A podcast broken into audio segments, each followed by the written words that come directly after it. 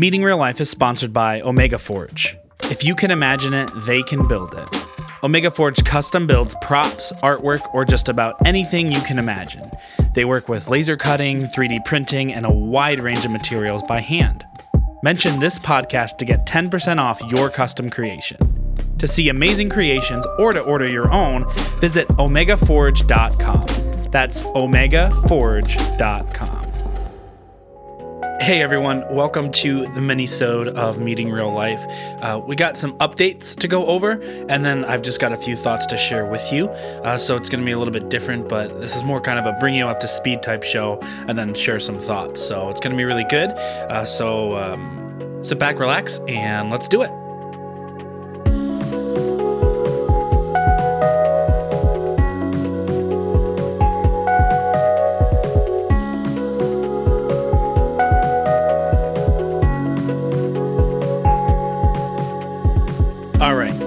Let's cover the bases. Social media, right? Facebook, Meeting Real Life, Twitter, and Instagram at MRL Podcast. Please follow me. Um, some good stuff. We keep you updated on what's going on, um, all that good stuff. Uh, the blog is still going. Uh, just added something just a few days ago, so check that out at meetingreallife.com. Uh, got some good blog content going. All right, next, this is something new. So, I am desiring to build some more community around the show because this show is all about sharing conversations about faith, life, and culture. So if you have a story about your faith that you want to tell, or maybe you have a question you would like me to explore, or just feedback in general, please email me at info at meetingreallife.com. That's info at meetingreallife.com. Send me a message. Um, we'll connect there. I want to tell some more really great stories about faith, life, and culture. You know, sky is the limit to the different possibilities of things that we can discuss and talk about. And then finally, I wanted to update you guys that overall for the show, um, we're going to go through the end of the year and we're going to call that season one. Okay, so uh, from now through the end of the year, there's going to be some more great shows. We got some really cool stuff in the pipeline. And then after the end of the year, we'll take a bit of a break and kind of reevaluate before season two. So that's the update. So here's some thoughts that I wanted to share with you today. A few years ago, I preached a message at the church that I was a worship pastor at. And it was titled, This is Not What I Signed Up For. It was really interesting the timing of it, because just a few weeks earlier, our senior pastor had to suddenly and sadly resign. A lot of people in the church were disillusioned and discouraged, and I was kind of in the same boat. But we had to keep going on. You know, I've grown up in the church, and it's been my faith for as long as I can remember. But that does not at all mean that I've never had moments where I was frustrated by the unmet expectations that I had of God. There have been plenty of times in my life where I thought so surely to go in one direction that God was a certain way, only to find that God was entirely different. And that's kind of a weird experience, and it, it almost might see, make it seem like God is entirely different, or maybe that God doesn't exist in the way we think he does, but that's not exactly what I mean. What I mean is that sometimes we build these systems or these boxes to put God in. And he is not at all obliged or obligated to fill those boxes. You know, I've kind of floated in and out of different theological camps from the time I was a teenager to up through now. I've kind of wandered into that fundamentalist slash legalist tent where it was all about the things that you do, the things that you don't do. In my teens, for a little bit, I wandered into the hyper charismatic group and, you know, went to some Todd Bentley meetings. Seriously, what is that guy doing now? I wrestled with many of my beliefs of God, the church, and scripture through years of Bible college. Really seriously, sincerely, honestly wrestled with it. I've experienced an immense chasm between who I thought God was and who He is revealing Himself to be. And each time that happens, it's not like, oh, I thought God was benevolent and it turns out He's cruel. It's not, um, strong but weak. It's not benevolent but it's evil. No, the, whenever I find God to not meet my expectations, I find that it is because God is so much greater. God is so much stronger. God is so much more holy than what I thought him to be. And when that expectation is unmet, I find and I realize that it wasn't actually the true God of Abraham, Isaac, and Jacob that I was following. It was just a shadow and a, a idol almost of what I who I made God to be. And so the more I follow God, the more I am finding him to defy my finite expectations of him. I have found God to honor and be faithful to his scripture, and I have found God to honor and be faithful to his character as revealed through scripture, for he is the same God of scripture. But sometimes our expectations are different than who God really is. Let me give you an example. I think about the Apostle John. He was the voice calling out in the desert. He was that prophet declaring and making straight the path of the Lord, right? He's the opening act for Jesus Christ himself. Perhaps no supporting role could be bigger. But even for John, there was unmet expectations. This is what the Bible says about John later on after he's put in prison. This is Matthew 11, starting in verse 2. When John heard in prison about the deeds of Christ, he sent word by his disciples and said to him, Are you the one who is to come, or shall we look for another?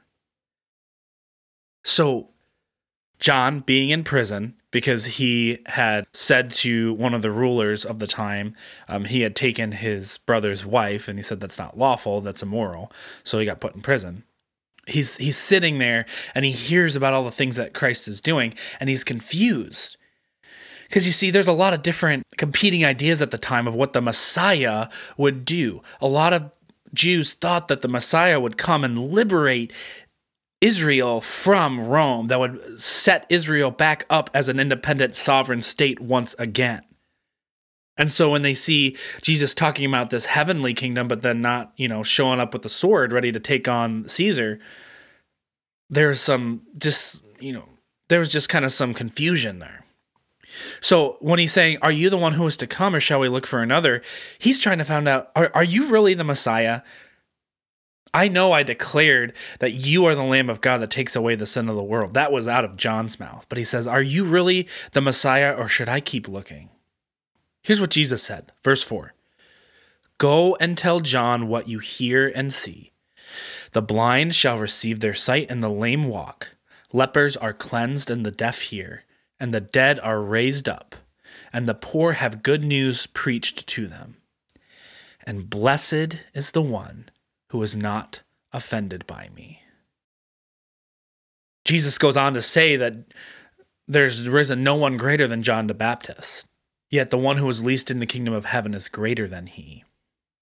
And there's a lot of, of content here and a lot, a lot of stuff here, but what I'm trying to say is even John the Baptist had unmet expectations, expected Jesus to be one way, and yet found him to be another. There was a book written back in the 90s by the author Gene Edwards. It was a dramatized kind of fiction based on John the Baptist, kind of imagining what his last few days of life were in prison. And deals a lot with this, you know, what unmet expectations he might have. And then at the very end, it says, The guard has shifted his weight, the blade is raised above you, death stands beside you. Die, my brother John, in the presence of a God who did not live up to your expectations. And blessed are you if you are not offended with me. I want anyone listening to this to know that these moments are okay.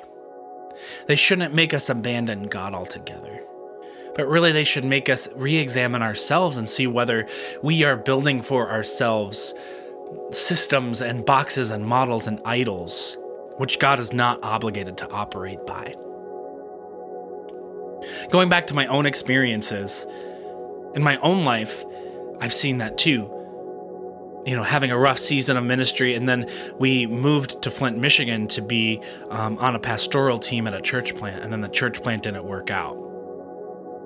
And so here we are in a city, not really knowing what's next, but really feeling that we heard from the Lord to move here, to be here.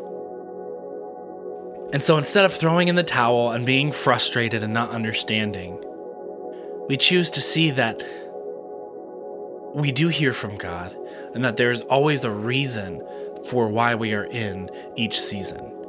I'm sorry that I rhymed. It's the preacher in me. It's fine. there's a reason that we're in Flint.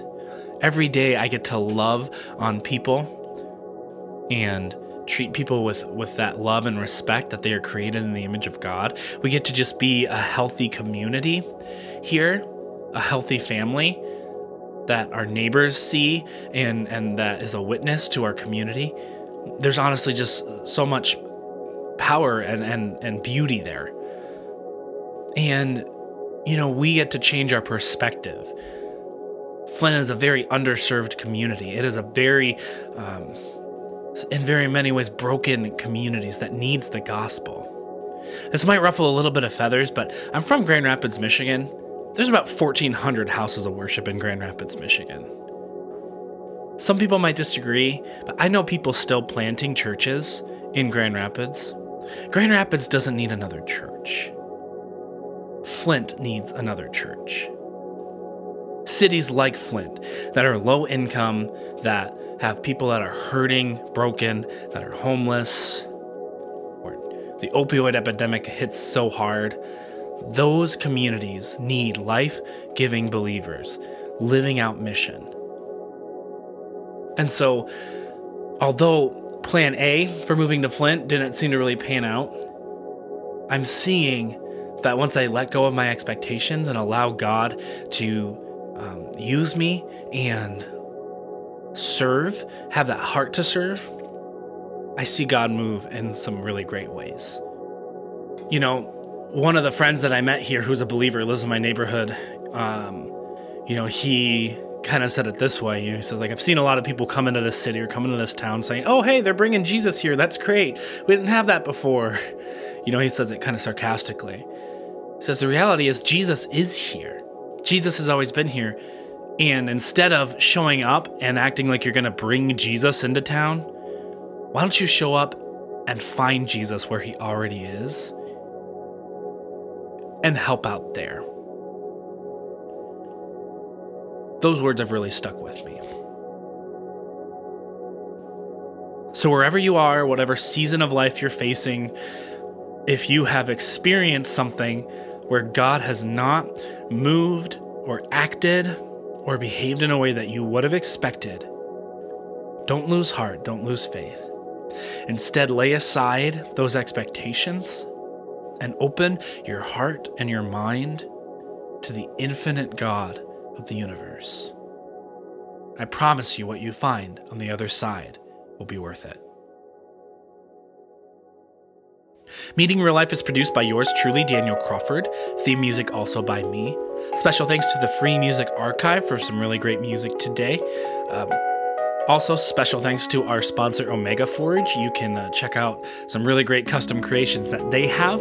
Um, I was actually in their shop and they were um, preparing for a really big convention, hand making some wood materials, um, and also doing some different. Uh, custom stuff. Really, really cool things. So you can go to um, omegaforge.com or look them up on Instagram. They have a lot of really cool videos going on there. Finally, stay tuned, subscribe to social media, check the website out. We've got more really great stuff coming soon. Take it easy.